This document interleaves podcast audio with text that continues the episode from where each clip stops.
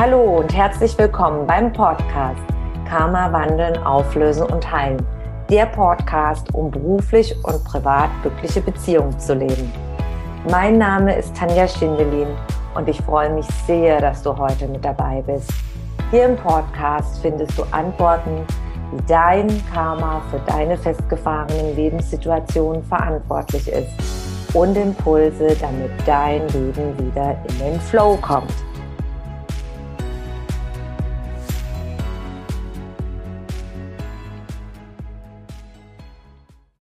Gut ausgebildete Frauen mit Kind und Karriere. Unsere Erfolgsschlüssel. Ganz, ganz herzlich willkommen zum heutigen Austausch und Gespräch über unsere Lebenssituation, wie wir unsere, ja, die Mischung quasi, den Spagat gemeistert haben und auch weiterhin meistern, je nachdem, wo wir alle drei gerade stehen. Meine wunderbaren Kollegen heute im Austausch, Alexandra Wander und Stefanie Fiedler. Wir drei teilen heute unsere Erfolgsschlüssel, damit auch du Kind und Karriere besser schaukeln kannst. Ganz, ganz herzlich willkommen erstmal, meine lieben Kolleginnen. Schön, dass ihr da seid. Und stellt euch doch einfach mal vor, liebe Alexandra, magst du beginnen? Ja, ganz, ganz herzlichen Dank für die Einladung. Ich freue mich total, hier zu sein. Äh, mein Name ist Alexandra. Ich bin äh, studierte Luft- und Raumfahrttechnik-Ingenieurin und heute Programmmanagerin für ähm, ja, Sicherheit von autonomen Fahrzeugen, Forschungs- und Entwicklungsprojekte. Es klingt total abgefahren, ist es auch. Ähm, abgesehen davon bin ich äh, Mama und Mentorin für weibliche Nachwuchsführungskräfte, weil ihr euch vorstellen könnt, dass gerade in diesem technischen Bereich einfach viel zu wenig Frauen mit am Tisch sitzen, wenn die Entscheidungen getroffen werden für unsere technologische Zukunft. Danke, liebe Alexandra. Liebe Stefanie. Ja, auch von mir vielen Dank für die Einladung, liebe Tanja. Ja, ich bin Stefanie, ich bin ähm, Chemieingenieurin, ähm, habe lange Zeit im ähm, äh, Umweltanalytikbereich gearbeitet und auch im Lebensmittel- und Futtermittelbereich. Habe später nochmal ein BWL-Studium hinterhergeschoben, und äh, bin jetzt seit ähm, einiger Zeit selbstständig als Lebenscoach, also Life Coach, ähm, habe eine Ausbildung gemacht und ich unterstütze Frauen in der zweiten Lebenshälfte, die ihr Leben wieder selbst in die Hand nehmen wollen, die sich also lange Zeit für die Familie zurückgenommen haben und jetzt einfach ihr Ding machen möchten. Ihr habt ja beide eigentlich so vom Klischee, ja, ich nenne es mal in Anführungszeichen, Berufe gewählt, wo man im Laufe der letzten Jahrzehnte doch eher den Herren zugeordnet hat. Wollen wir mal darüber sprechen, wie ihr angefangen habt, also nach, schon im Studium und dann nachher also erstmal eure berufliche Karriere, ähm, was, auf welche Herausforderungen ihr da erstmal gestoßen seid. Stefanie, wie war das bei dir, wo du angefangen hast mit dem Studium in diesem ja doch sehr männlichen orientierten äh, Beruf? Ja, also das äh, war mir eigentlich damals gar nicht so bewusst, also dass es ähm, sehr männlich ist. Also für mich war es irgendwie ganz normal, ähm, Chemieingenieurwesen zu studieren. Ähm, wir waren auch äh, interessanterweise sehr viele Frauen äh, in dem Studiengang. Also es war jetzt nichts äh, Ungewöhnliches. Ähm, und also ich kann das jetzt nicht sagen, dass ich mich da irgendwie behaupten musste oder so. Also es hat mir Spaß gemacht und ich auch diese technische Seite insbesondere, das Ganze zu verstehen. Und ähm, ja, also ich für mich war es irgendwie ganz klar. Und wie war es bei dir? Welche Erfahrungen hast du gemacht, Alexandra, während deinem Studium? Ähnliche, also eigentlich nur gute. Also es war eine größere, sage ich mal, Debatte in Brand, als ich vor dem Abitur haben wir in Baden-Württemberg Leistungskurse noch gewählt. Ich weiß gar nicht, ob es das in Bayern noch gibt, wo ich jetzt bin. Ähm, und zwar Mathe und Physik. Und ich bin aus dem sprachlichen Zug gewechselt in Mathe und Physik. Und dann hat kurz debattiert, ob das eine gute Idee ist. Es gäbe ja auch keine Mädchen, die das sonst machen. Ähm, aber es hat super funktioniert. ich habe das dann einfach gemacht. Aber im Studium war das kein, eigentlich kein Thema. Also ich habe mich da nie, wie die Stefanie gerade so schön gesagt hat, gefühlt, als müsste ich mich da schon behaupten. Es gab von 400 Studierenden ja knapp 30 Mädchen etwa zu Beginn. Ähm, es wurden immer weniger zum Schluss, aber eher weniger Männer. Das heißt, die Frauenquote wurde besser. ähm, Habt ihr mehr Durchhaltevermögen gehabt? ja, tatsächlich scheint es so. Und welche Erfahrungen hast du nach dem Studium dann weitergemacht, Alexandra? Ich ähm, eigentlich auch weiter gute, wobei es da die eine oder andere Situation gab, die man heute auch immer liest, so ja, das Klischee, ah ja, sie sind ja die Sekretärin. Ich so, äh, nein. die Ingenieurin.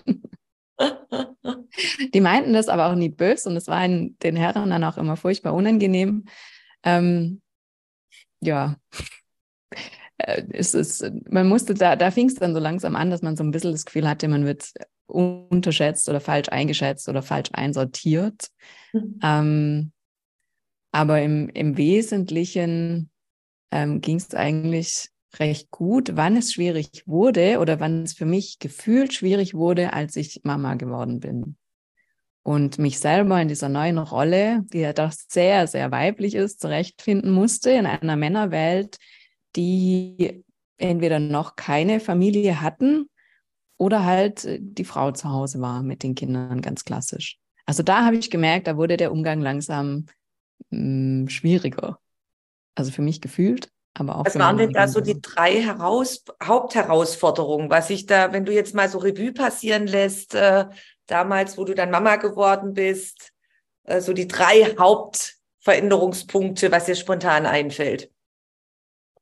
Ähm, ich habe in Teilzeit wieder angefangen danach und da hieß es ja, du bist ja dann eh nicht da. Also wenn wichtige Termine am Nachmittag waren, wurde gar nicht mehr gefragt, kannst du das einrichten, was ich hätte können, weil mein Mann einfach auch dahinter stand, sondern du bist ja eh nicht da. War so die, die eine Herausforderung, damit umzugehen, weil das mh, mm, auch nicht so klar kommuniziert wurde. Das kam dann hinterher raus. Ja, man ist dann, ich bin dann eher so, man, jetzt haben sie mich wieder nicht gefragt.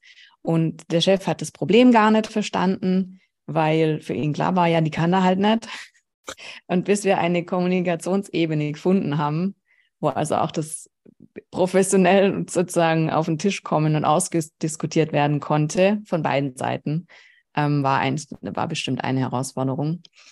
Ähm, dann auch für mich selber, zu mich zu finden in dieser Rolle und zu akzeptieren, dass jetzt einfach die Familie wichtiger ist und ich alles, ich nicht alles gleichzeitig haben kann, weil gleichzeitig mein Mann, wir haben gleichzeitig angefangen mit der Karriere, gleiche Gehaltsstufe, und während ich also daheim war das Jahr und in Teilzeit wieder angefangen habe, hat er Karrieresprünge gemacht und Gehaltssprünge. Und das hat schon ein bisschen an meinem Selbstbewusstsein auch geknabbert. Ja, also mir, ich hätte gerne alles gleichzeitig gehabt und es ging aber nicht und da waren so innere Konflikte, sage ich mal, die ich mit mir lösen musste. Puh, komme ich jetzt noch auf eine dritte? Hm, auch die Erwartungen vom Umfeld. Also wenn ich mit meinen Schwiegereltern oder anderen Personen diskutieren musste über, ist es jetzt eine gute Idee, das Kind mit 14 Monaten in eine Betreuung zu geben oder nicht? Also dieses konfrontiert zu sein mit diesen klassischen Hausfrauenmutterbild, wo meine Vorstellung eine andere war. Und auch da für mich zu dieser Klarheit zu kommen, was ist es denn, was richtig ist für meine Familie? Also da sind ganz viele Rollenklischees aufeinander geprallt, einfach. Und damit den richtigen Umgang zu finden. Liebe Stefanie, wie war es bei dir nach dem Studium? Ja, ich habe dann auch erstmal angefangen zu arbeiten. Hab, ähm, ich bin ja, ich lebe ja hier in, Lü in Lübeck, in Schleswig-Holstein. Habe dann erst im Raum Hamburg äh, Arbeit gefunden. Das heißt, ich musste pendeln. Das war eigentlich so die erste größere Herausforderung. Ähm, also mindestens zwei Stunden ähm, Arbeitsweg zu haben pro Tag. Das äh, ist auf die Dauer doch ganz schön anstrengend. Ähm, schwierig wurde es dann, als die Kinder kamen. Ähm, da war für mich klar, also das kriege ich nicht hin ähm, mit so einem weiten Anfahrtsweg. Ähm, ich habe mich dann also wirklich erstmal auf die Kinder konzentriert. Also ich habe zwei Kinder. Mittlerweile sind die äh, erwachsen, Mitte 20, Ende 20. Und ähm, habe halt also noch lange pausiert. Ich sag mal, ich komme noch aus der Zeit, in der man das machen konnte, wo wir Mütter wirklich drei Jahre für jedes Kind hatten, ohne dass wir irgendwie schräg angeguckt wurden. Also ich merke es ja heutzutage ist das irgendwie absolut anders. Damals war es einfach, wir hatten die Zeit für die Kinder und das war auch ganz toll. Ähm, ja, und dann ging es halt langsam los, dass die Kinder in den Spielkreis und Kindergarten, aber nur so drei Stunden, so sich la langsam rantasten und auch dieses Lösen auf den beiden Seiten. Ja, und dann ähm, war für mich plötzlich mehr Freiraum und ich hatte auch so das Verlangen, es muss doch noch irgendwie mehr sein. Das kann doch jetzt nicht nur sein, mhm. ne, so Kinder zum Kindergarten zu bringen, Mittagessen zu kochen, sie wieder hinzulegen und ne.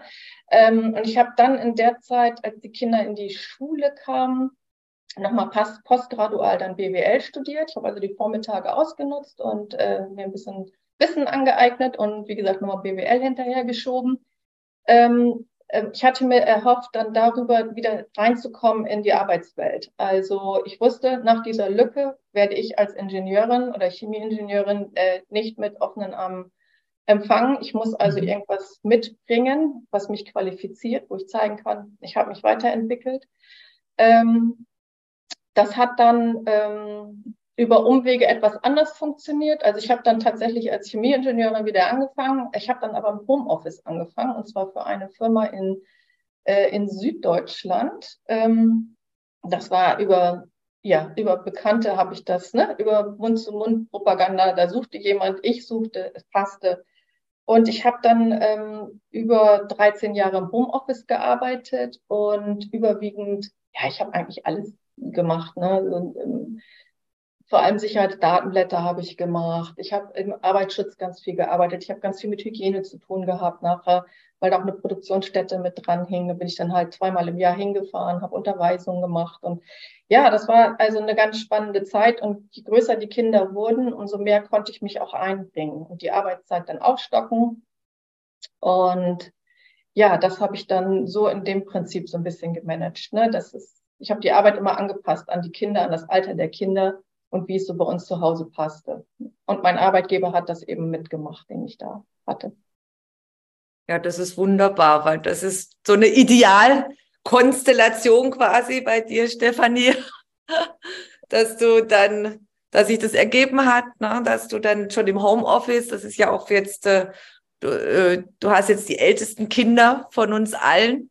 Ähm, das war ja damals noch ganz, ähm, ja, noch ungewöhnlich, dass man dann im Homeoffice äh, arbeiten ja. konnte und dass du dann auch einen Arbeitgeber hattest. Also wenn das jetzt nicht heute fertig geworden ist, dass du keinen Druck hattest, ja, dass, dass dann das war jetzt keine bestimmte Terminarbeit, sondern dass du das auch dann verschieben konntest auf die weiteren Tage. Weil bei Kindern, wenn man Kinder hat, vor allem kleinere, da passiert ja immer irgendwas. Ja, plötzlich sind sie krank. Plötzlich weiß nicht, passiert was, muss man sie von der Schule abholen, weil irgendwas passiert ist. Also es sind so immer ad hoc äh, Überraschungen, die äh, im Lebensalltag dann eintreffen können. Und es ist natürlich für diejenigen, die dann nachher angestellt sind, die in der Firma sind und wenn man da immer wieder äh, dann diese Überraschungen erlebt, die einfach in dem Alltag ein fester Bestandteil sind, wenn man Kinder hat und da muss man Lösungen finden. Und das ist auch einer der großen Herausforderungen für die berufstätigen Frauen. Ähm, was mache ich dann? Wie gehe ich damit um? Dann der große Druck natürlich vom Arbeitgeber, der hat da auch nicht Lust, dass da und, und Bock, sage ich jetzt mal, dass dann immer wieder zwischendurch äh, die Arbeitnehmerin da weghuscht oder wenn du dann, äh, ich sage jetzt mal, eine, eine Führungspersönlichkeit bist oder du bist dann zum Teil vielleicht auch unterwegs beruflich. Das ist, sind ja alles sehr, sehr, sehr große Herausforderungen. Ähm, da, da hattest du, ich sage jetzt mal, leicht hat man es nie. Man hat immer Herausforderungen zu lösen, aber da konntest du das noch sehr gut vereinbaren. Wie war das bei dir, Alexandra? Wie viele Kinder der... hast du noch mal?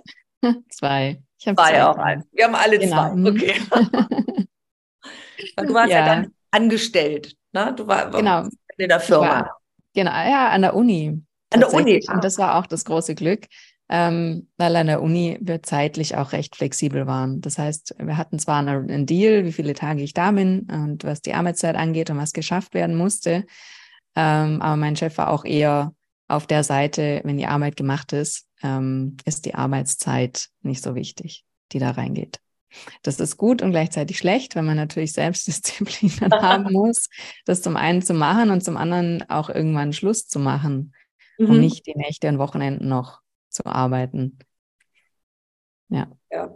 Das zum einen bei der, ich meine, bei der Uni ist jetzt in dem Sinn normalerweise jetzt nicht so der Termindruck, wenn man es ist auch viel Projektarbeit dabei gewesen tatsächlich. Also zum einen ähm, der Vorlesungsbetrieb und mhm. zum anderen auch Projektarbeit mit äh, großen äh, Projekten, mit vielen Partnern, wo es dann doch auch Termine gab, ja. Ah, okay. Mhm. mhm.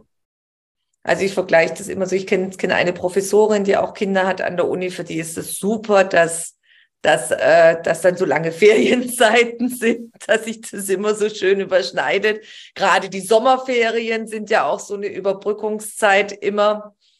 Und auch eine Bekannte von mir, die, die Juristin ist, die dann nachher Lehrerin geworden ist an einer Wirtschaftsschule. Die ist in, in Österreich. Und so kann sie das auch. Also es war bei ihnen immer, äh, bei ihr war das dann nachher, sie ist dann in die Richtung eingeschlagen, weil die Herausforderungen immer sehr, sehr groß waren, auch die Ferien abzudecken. Sie hat drei Kinder und es war immer ganz mhm. klassisch abgeteilt. Sie äh, kümmert sich voll um die Kinder. Also ihr Mann war da äh, nie so interessiert. Er wollte zwar Kinder, aber ich sage jetzt mal sehr patriarchalisch orientiert. Frau, du hast dich zu kümmern und noch einen Job zu machen. Also jetzt so vom, vom Mindset, vom, vom Attitude bei mir sowieso als alleinerziehende Mama, aber ich hatte die Möglichkeit, ich bin immer zu Hause geblieben und habe dann auch so Stück für Stück das angepasst, äh, mhm. wie, wie die Stefanie auch, dass ich dann sehr, sehr flexibel, aber du musst natürlich auch die Möglichkeiten haben und den finanziellen Rahmen. Das ist ja auch, äh, ähm, ist ja wichtig, dass es das abgedeckt ist. Und was, was mir sehr geholfen hat, war auch, weil ich konnte zum Beispiel abends nicht auf Seminare oder ich konnte nicht mal einige Tage am Stück äh, wegfahren, weil ich niemanden für die Kinder hatte, äh, wo geguckt hat. Das war schon eine Herausforderung, zum Elternabend zu gehen, wo die noch in der Grundschule waren, weil ich einfach niemanden hatte, der äh, die Stunden auch mal geguckt hat auf die Kinder. Ich habe dann Babysitter engagieren müssen immer. Mhm. Und was mir sehr, sehr geholfen hat, äh, gerade wenn du alleinerziehend bist und du hast halt jetzt nicht groß, kannst auf niemanden groß zurückgreifen. Bei kleinen Kindern, die kann man jetzt sich nicht selber überlassen. Äh, diese, diese Weiterbildungen oder Ausbildungen, äh, ich habe damals auch von null angefangen mit, ähm, mit Online. Ja, das ist für viele ja auch jetzt die Herausforderung oder seit Jahren online. Wie funktioniert ein Webinar? Wie macht man eine Live-Übertragung? Wie wir zum Beispiel jetzt heute zu dritt mhm. live auf Facebook und dann nachher auch noch Podcast und auf andere Social-Media-Kanäle. Wie funktioniert denn das überhaupt? Das ist ja alles ganz, ganz neu. Wo ich damals bei der IHK 2011 angefangen habe, habe ich mich erkundigt. Da gab es ja so Kurse und in dieser Richtung noch gar nicht dann alles. Aber über Online, das auch diese Weiterbildungen. Es gibt ja ganz viele Online-Kurse, wo du dann auch lernen kannst, wo ja auch ideal sind für, für Mütter, wenn sie dann zu Hause sind oder dann auch in ihrem Tempo ja, wenn Sie jetzt nicht zu einer gefesten Uhrzeit immer dabei sein können live oder Ihr Köfferchen packen können und mal da oder da oder da zum Seminar oder zur Weiterbildung, dass man heute diese große Möglichkeit hat, sich bei den, da gibt's ja zu allen Themen, kannst du ja online dann dich weiterbilden und weiterentwickeln. Und auch, was mir eine ganz große Herzensangelegenheit ist, ich hatte damals auch so große Angst. Ich hatte überhaupt keine Ahnung von dieser ganzen Technik, wie überhaupt alles läuft, äh, wie das funktioniert und auch Mut zu machen, wenn jetzt Zuschauer oder Zuhörerinnen äh, das dann sich anhören und hier unsere, unsere Gespräche, unseren Austausch, weil uns ist eine ganz große Herzensangelegenheit, einige unserer Erfolgsschlüssel mit euch zu teilen.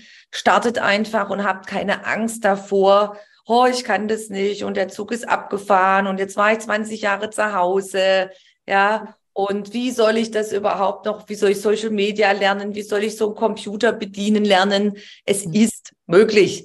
Also ich habe damit angefangen, wirklich mit absolut null. Äh, mir sind viele Tränen gelaufen. Ich habe auch gerne manchmal in die Tischkante hätte beißen können. Es war hart, ja, aber es ist möglich. Und da wollen wir jetzt auch darüber sprechen, die Erfolgsschlüssel. Wie haben wir verschiedene ja, Herausforderungen, so Spagate zwischen Mama und Job und äh, ja, Frau und Familie. Wie haben wir das denn alles so äh, geschaukelt? Stefanie, was kannst du so als deine drei Erfolgsschlüssel mit unseren Zuhörern, Zuschauern teilen? Ja, meine Erfolgsschlüssel. Also es ist ja nun schon ein bisschen länger her, ähm, dass meine Kinder klein waren. Also für mich war damals ganz wichtig, ähm, die Familie hatte Priorität. Ähm, gut, es klingt für mich, es war vielleicht für mich ein bisschen leichter, weil ich sowieso im Homeoffice war. Ich sag mal, wenn das Kind jetzt krank wird, ne, ich war sowieso da. Ich, wir mussten das jetzt nicht organisieren, wer bleibt wie zu Hause. Ähm, aber es war für mich immer sehr, sehr entscheidend und auch ganz klar, dass ich mich dann zuerst um die Kinder kümmere oder um das kranke Kind oder was auch immer anstand und dann die Arbeit kommt. Ähm, das hat mir einfach auch Sicherheit gegeben, dass, dass, dass ich es so gemacht habe. Ähm, ja, was war noch ein Erfolgsschlüssel? Dass ich mir vielleicht auch ähm, ja bewusst war, dass ich keine Karriere machen will. Mhm.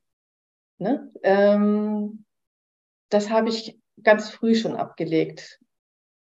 Und Familie war schon immer sehr wichtig, hat auch heute noch ein, also einer meiner wichtigsten Werte hat eine große Priorität bei mir. Ähm, ja, und mich vielleicht auch nicht zu vergessen am Ende. Ne? Für mich auch da zu sein, ja. Das ist auch ein Schlüssel. Mhm. Ein Erfolgsschlüssel, ja. Mich auch wichtig Alexandra, zu nehmen. wie ist es bei dir? Was sind so deine drei Haupterfolgsschlüssel, die du mit uns teilen kannst? Mhm. Ich habe gerade schon drüber nachgedacht. Ich glaube, ähm, der erste, der sich für mich da so rauskristallisiert hat, ist die Kommunikation und das Gespräch immer wieder zu suchen. Ähm, gerade wenn Kinder kommen, auch mit dem Partner, was ganz wichtig ist, dass man die eigenen Wertvorstellungen auch ausdiskutiert, weil die sind vorher auch gar nicht so relevant. Und ich bin fast überzeugt, dass einige Scheidungen daher kommen, dass man da auf einmal ganz unterschiedliche Meinungen zu hat, die vorher einfach nie auf den Tisch kamen, weil es einfach nicht wichtig war mit Kindern. Ähm, und da auch etwas immer wieder auszudiskutieren und da nicht aufzuhören, drüber zu reden, bis man eine Lösung tatsächlich gefunden hat. Und so war es auch bei uns, dass auch er sozusagen sich einbringt, aber halt nicht hell sehen kann. Ja. Vielleicht das Zweite. Ähm, die, die Akzeptanz dessen, dass wir alle unterschiedlich sind, dass keiner es bös meint, wenn er irgendwie was macht oder handelt, ähm, sondern dass, ja, dass man es auch einfach akzeptiert, dass das jemand anders macht und dass es trotzdem gut ist. Das fällt, glaube ich, vielen, vielen Müttern auch schwer, den Vätern einfach mal zu lassen, dass die dann die Schwimmtasche anders packen, aber zum Babyschwimmen gehen. und dass es trotzdem funktioniert. Und das ist für alle einfach, dass man nicht alles kontrollieren kann und sollte, weil das die, die mentale Last auch einfach ins Unermessliche steigert. Ähm, genau, Kommunikation, Akzeptanz. Ich glaube, die mit den zwei ist man schon echt gut aufgestellt. Also was du jetzt gerade erwähnst, Alexandra, es wäre tatsächlich bei uns dann gescheitert, ne, in meiner Ehe dass doch äh, nachher, wo die Kinder gekommen sind, dass doch sehr starre patriarchalische äh, Erwartungshaltungen ähm, gegenüber der Frau äh, ausgegangen sind von meinem früheren Ehemann und dass Frau alles alleine machen muss und kein Verständnis und gucken und äh, auch wenn Kinder, wenn Kinder klein sind, die machen Dreck, die schreien. Mhm. Da ist auch nie, da hast du auch kein perfekt geschlecktes, sagt man im Schwäbischen. Wir zwei sind ja aus dem Schwäbischen. Ähm, da hast du keine Designerwohnung mehr. Ja, ja. Da, da, das ist einfach so mit kleinen Kindern und da kannst du nichts perfekt äh, und du kannst auch keinen Gourmet-Haushalt dann haben, wenn du da alles alleine machst. Das funktioniert nicht.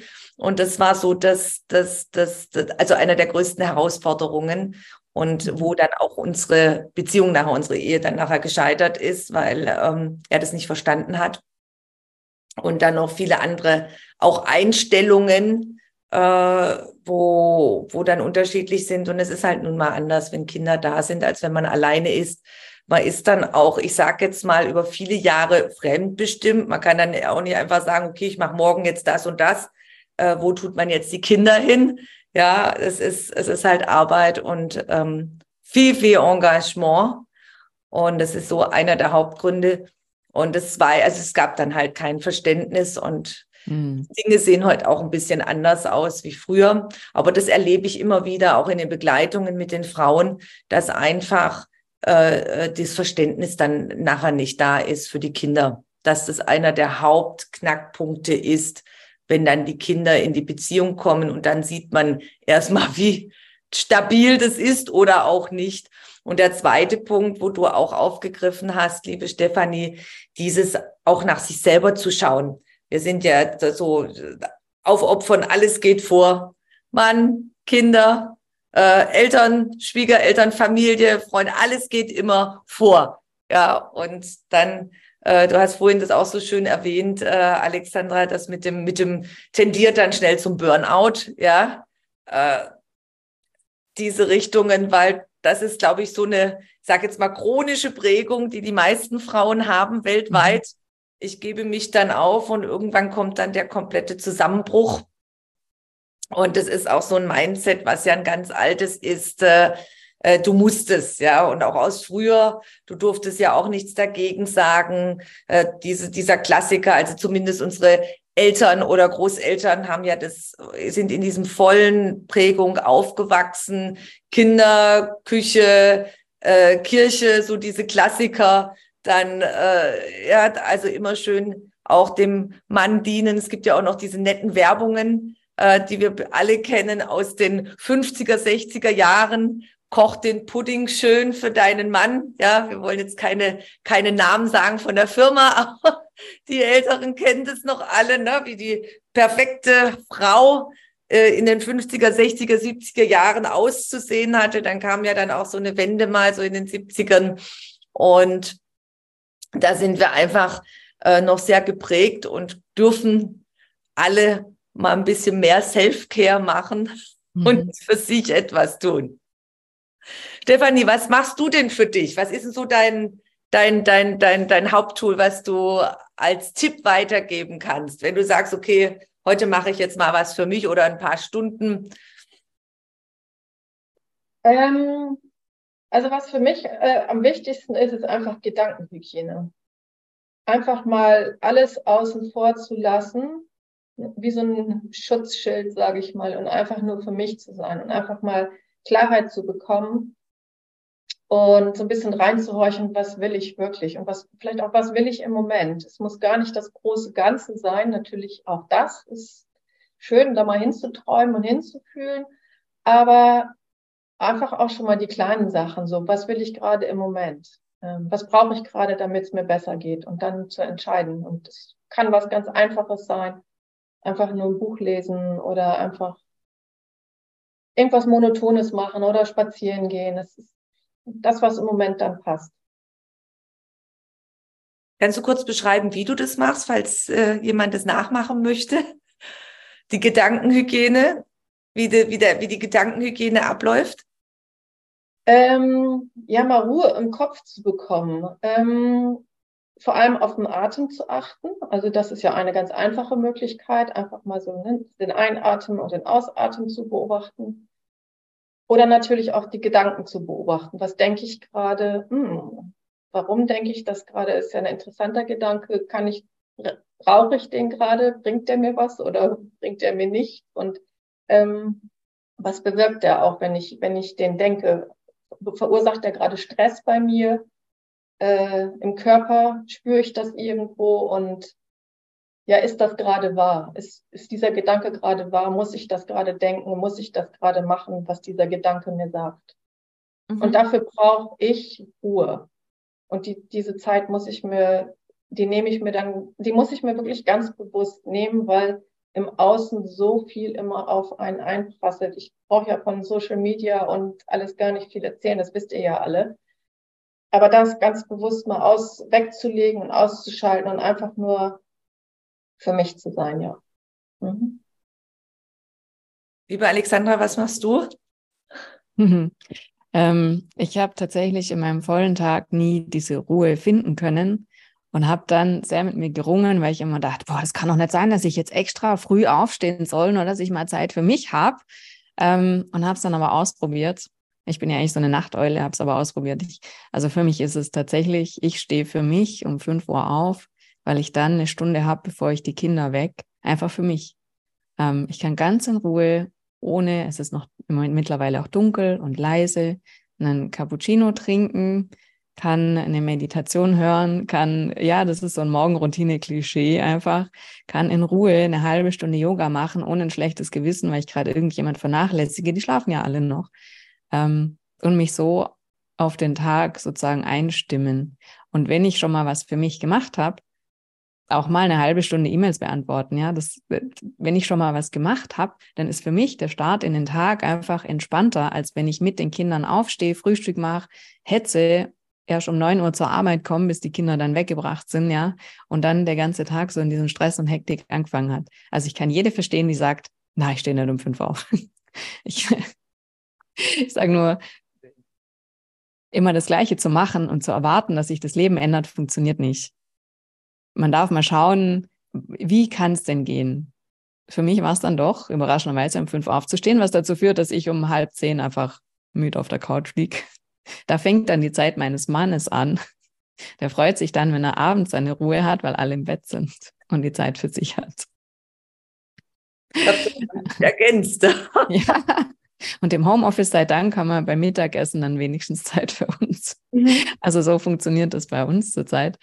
Ähm, ja, also es muss einfach jede für sich finden, wie es denn gehen kann. Und das finde ich auch ganz wichtig, sich äh, auf diese Frage mal einzulassen. Nicht bei dem hängen zu bleiben, das geht einfach so alles nicht, sondern zu fragen, wie geht's? Was kann ich ändern? Und manchmal sind es ja die ganz kleinen Dinge, dass es ähm, funktioniert. Also bei mir ist es auch so, ich habe das auch seit Jahren integriert. Morgens so 6.30 Uhr ist mein Punkt zum aufstehen und dann mache ich eine Stunde reflektieren. Ich habe mein Journal. Ich habe mhm. äh, schaue dann, was geht mir gerade im Kopf rum, Gedanken, welche Impulse habe ich nachts auch bekommen beim Schlafen, beim Träumen, Eingaben. Und dann schreibe ich das auch alles immer in mein Journal auf und spreche dann meine positiven Affirmationen. Da habe ich so bestimmte, die ich dann immer wieder abstimme. Und ich mache dann auch mit mir selber immer Termine wöchentlich aus, dann nochmal für tiefer abends. Ich mache das dann gerne abends, diese innere Arbeit, ja, wo ich dann gerne schaue, okay, woher kommt es aus vorigen Inkarnationen oder aus der Kindheit, dass ich dann an so festsitzende Prägungen, da gehe ich gern abends, da habe ich dann, da mache ich dann, habe ich auch viel mehr Raum und Zeit, aber das Morgens ist sehr, sehr wichtig für mich. Und ich habe auch einfach mal vor vielen Jahren angefangen. Und wenn es dann zur Routine wird, du willst es auch nicht mehr missen, weil es dir so gut tut, weil es ein ganz anderer Start ist, wie du auch sagst, Alexander, ist ein ganz anderer Start ins Leben, in Alltag. Und äh, vieles im, im Vergleich zu früher gelingt einfacher und es ist es noch mal ganz anders und ähm, ja, ich höre das auch immer wieder von meinen Klienten, oh, so früh aufzustehen und ich muss das und das und wie soll ich das alles noch reinbringen? Es funktioniert, wenn man sich den Raum und die Zeit gibt. Das ist, liegt einfach, würde ich mal sagen, in Anführungszeichen, an den inneren Schweinehund mal überwinden. Und wenn man dann merkt, wie effektiv diese ganzen Methoden sind und wir arbeiten ja alle drei auch in der Begleitung von Menschen. Und wir sprechen ja aus unserer eigenen Erfahrung. Und es geht immer wieder darum, äh, ja, einfach mal zu starten und zu überwinden und auch mal dann zu sagen im Umfeld, nein, stopp, ich mache das jetzt für mich. welche Erfahrungen könnt ihr noch so zusammenfassend geben, äh, auch in den Begleitungen, wenn ihr mit den Menschen arbeitet, liebe Alexandra? Weil das ist ja so einer der Hauptpunkte. Ich habe keine Zeit. Wie soll ich das noch machen? Ja. Ähm, zusammenfassend würde ich sagen, das, das Wichtigste ist einmal zu lernen, vielleicht ist auch ein Teil der Gedankenhygiene, zu erkennen, dass es alles Ansichten sind. Ich habe keine Zeit, das ist eine Ansicht. Und wenn ich mir das oft genug sage, den ganzen Tag, dann fühle ich das auch. Dann bin ich hektisch, dann bin ich panisch, dann habe ich keine Zeit, dann flippe ich gleich aus, wenn, wenn, keine Ahnung, ich im Stau stehe und nicht pünktlich komme, obwohl das eigentlich wirklich kein Weltuntergang ist. Also ähm, zu erkennen, dass es Ansichten sind, die wir auch noch bewerten und oftmals negativ. Ähm, finde ich, das ändert das ganze Leben, das tatsächlich festzustellen. Und dafür brauchen wir aber einen Blick von außen. Das geht mir auch nicht anders und euch bestimmt auch nicht, dass wir auch immer noch erst im Austausch mit anderen unseren eigenen Mustern, die uns nicht gut tun, so auf die Schliche kommen. Also das hat jeder, jede und jeder. Das kann ich hundertprozentig bestätigen und das hört mhm. auch nicht auf, ja. Das ist dann ganz wichtig, bevor man dann jahrelang wieder in die Sackgasse fährt, dass man sich auch äh, immer wieder von außen begleiten lässt. Das hört auch nicht auf. Und alle erfolgreichen Menschen, ob die erfolgreichen, das sage ich immer, bekannt sind oder nicht bekannt sind, aber alle, die immer wieder Lösungen finden und an, die arbeiten regelmäßig an sich. Ich nenne das jetzt diese Überbegriff Persönlichkeitsentwicklung, äh, Tools und Techniken. Und da ist es auch sehr, sehr wichtig. Das liest man auch in allen Autobiografien oder Biografien von Menschen, männlich oder weiblich. Die haben manchmal zwei, drei Coaches, die immer da regelmäßig, wo sie mitarbeiten. Und da sind auch immer viele überrascht, was, das machen die und so und so. Und die sind immer dabei. Ja, gut, von einmal äh, äh im Monat reflektieren wird sich nicht viel ändern und einmal ein Sätzle schreiben oder einmal an sich arbeiten, äh, das, äh, das äh, funktioniert auch nicht, sondern dieses wirkliche, dieses kontinuierliche, dieses Hinterhersein. Und da sind auch, also viele sehr, sehr überrascht immer, dass man da auch was tun darf, tun muss.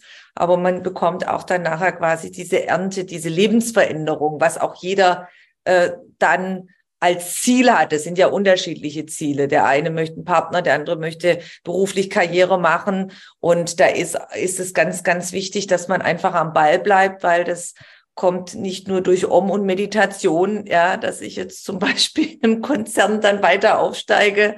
Das eine ist ja dann so Mindset und dann brauche ich ja auch noch manchmal so Skills oder dass ich mich da beruflich in der Fachrichtung dann weiterentwickle. Und das ist ein ganz, ganz wichtiger Aspekt, ja, wo du, wo du erwähnst, Alexandra, was den meisten nicht bewusst ist. Wo viele denken, das fällt vom Himmel, aber das fällt nicht vom Himmel. Stefanie, welche äh, Erfahrung kannst du zu diesem Punkt mit uns teilen? Ja, also was ich ganz wichtig finde, ist erstmal der Wille der Wille, den man haben muss, um sich zu verändern, der muss, der muss einfach da sein. Den muss man in sich tragen. Und dann bereit sein, diesen Weg zu gehen, der ist, der ist nicht leicht. Ähm, er hat seine Höhen und seine Tiefen und für uns alle. Ähm, und so wie ihr das auch schon gesagt habt, ja, Hilfe in Anspruch nehmen, das mache ich auch. Äh, ich nehme mir auch Coaches, um einfach meine blinden Flecken mir nochmal spiegeln zu lassen und ähm, ja, und dann, ähm, was ganz wichtig ist, ist, denke ich, auch immer wieder weitermachen. Auch wenn es noch so heftig ist und wehtut und immer wieder aufstehen und weitermachen. Und wenn die Schritte auch noch so klein sind, weitergehen. Also es kann langsam sein, weitergehen. Ja, weitergehen und sich Hilfe holen. Mhm. Weil das ist ganz normal, dass mhm. du immer wieder Herausforderungen hast und dass es wirklich Riesenberg- und Talfahrten sein können. Ja. Und dieses Weitergehen und dass dann viele aufhören und meinen, oh, sie haben versagt oder irgendwas. Nein, das sind ja alles Lernschritte, Lerneinheiten, die man dann macht. Und aus diesen, auch wenn es kleine Schritte sind, wenn man ein Ziel erreichen möchte, ein bestimmtes, dann sind es oftmals mal kleine, größere Schritte, und dass man aus diesen Prägungen da herauskommt, wie wir aus der Gesellschaft geprägt worden sind. Ja, eigentlich muss es dann sofort und alles muss sofort perfekt sein und ja, diese, diese, diese Vorgaben und so ist es aber nicht. So läuft es nicht im Leben ab, dass wir uns da von dem Alten verabschieden und auch erkennen, jeder kleine Schritt, den du gehst, der führt dich äh, an das Ziel und dass man da auch nicht aufgibt, dass man da auch verändert und diese, genau, und diese blinden Flecke, die sehen wir alle nicht brauchen da immer wieder von außen die Begleitung, damit es dann auch weitergeht. Und da ist auch ganz wichtig, dass ihr euch das bitte erlaubt, liebe Zuschauer, Zuhörerinnen, ähm, dieses Hilfe zu, zu, zu suchen, sich zuzulassen. Das ist nicht eine Form des Versagens, sondern das ist eine Stärke. Weil das wurde uns auch immer suggeriert, du musst alles alleine können, alles muss super sein, perfekt sein, stark sein, nach außen hin. Ähm, das funktioniert so nicht. Ja, es ist sehr, sehr wichtig. Es ist eine Form von Stärke, sich für jedes Problem, was man nicht alleine lösen kann, Hilfe zu suchen und anzunehmen und da aktiv zu sein. Und dann geht's auch wieder weiter und das, das machen wir alle drei regelmäßig, weil sonst bleibst du stecken und dann wird's, ja, ist einfach noch viel schlimmer und dann kommt man gar nicht mehr raus aus vielen Situationen.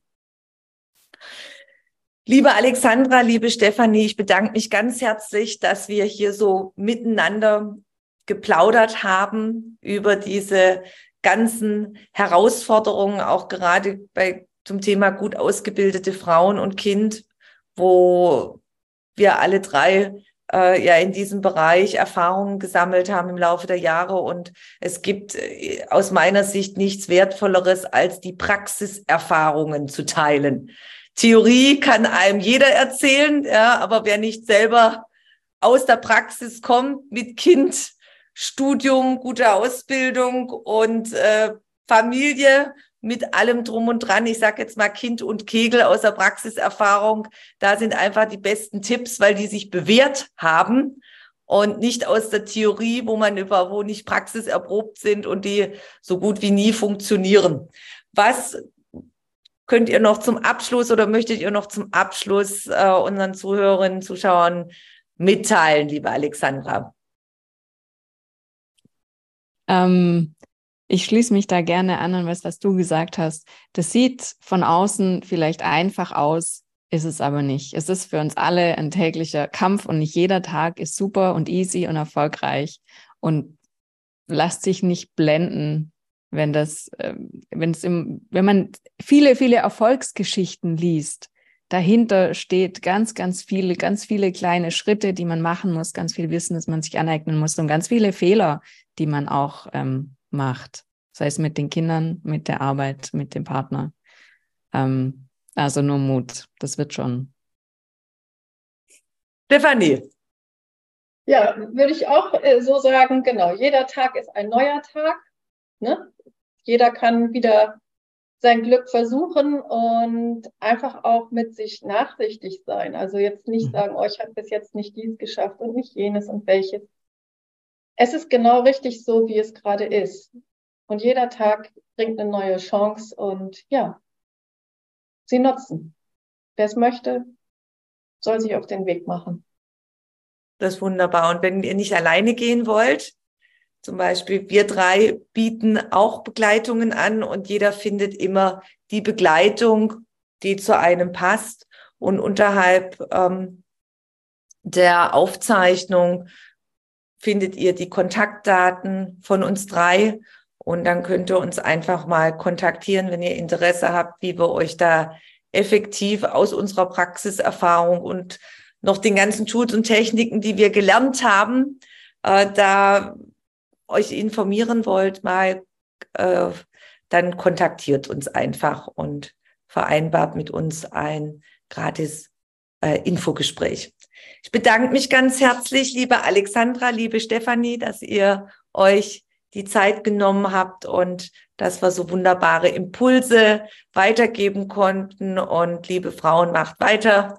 Und wenn es nicht so läuft, immer Hilfe suchen. Ja, es geht immer weiter. Vielen, vielen herzlichen Dank. Danke dir, Tanja. Danke dir für die Einladung. Dankeschön. Alles Liebe. Tschüss. Ciao. Ciao. Wenn du mehr über mich und meine Arbeit erfahren möchtest, dann trage dich in meinen Newsletter ein. Den findest du auf meiner Homepage tanjaschindelin.com. Und ansonsten freue ich mich über eine Bewertung auf iTunes und bitte vergiss nicht, den Abonnier-Button auf iTunes zu drücken. Von Herzen bis zum nächsten Mal. Dankeschön, deine Tanja.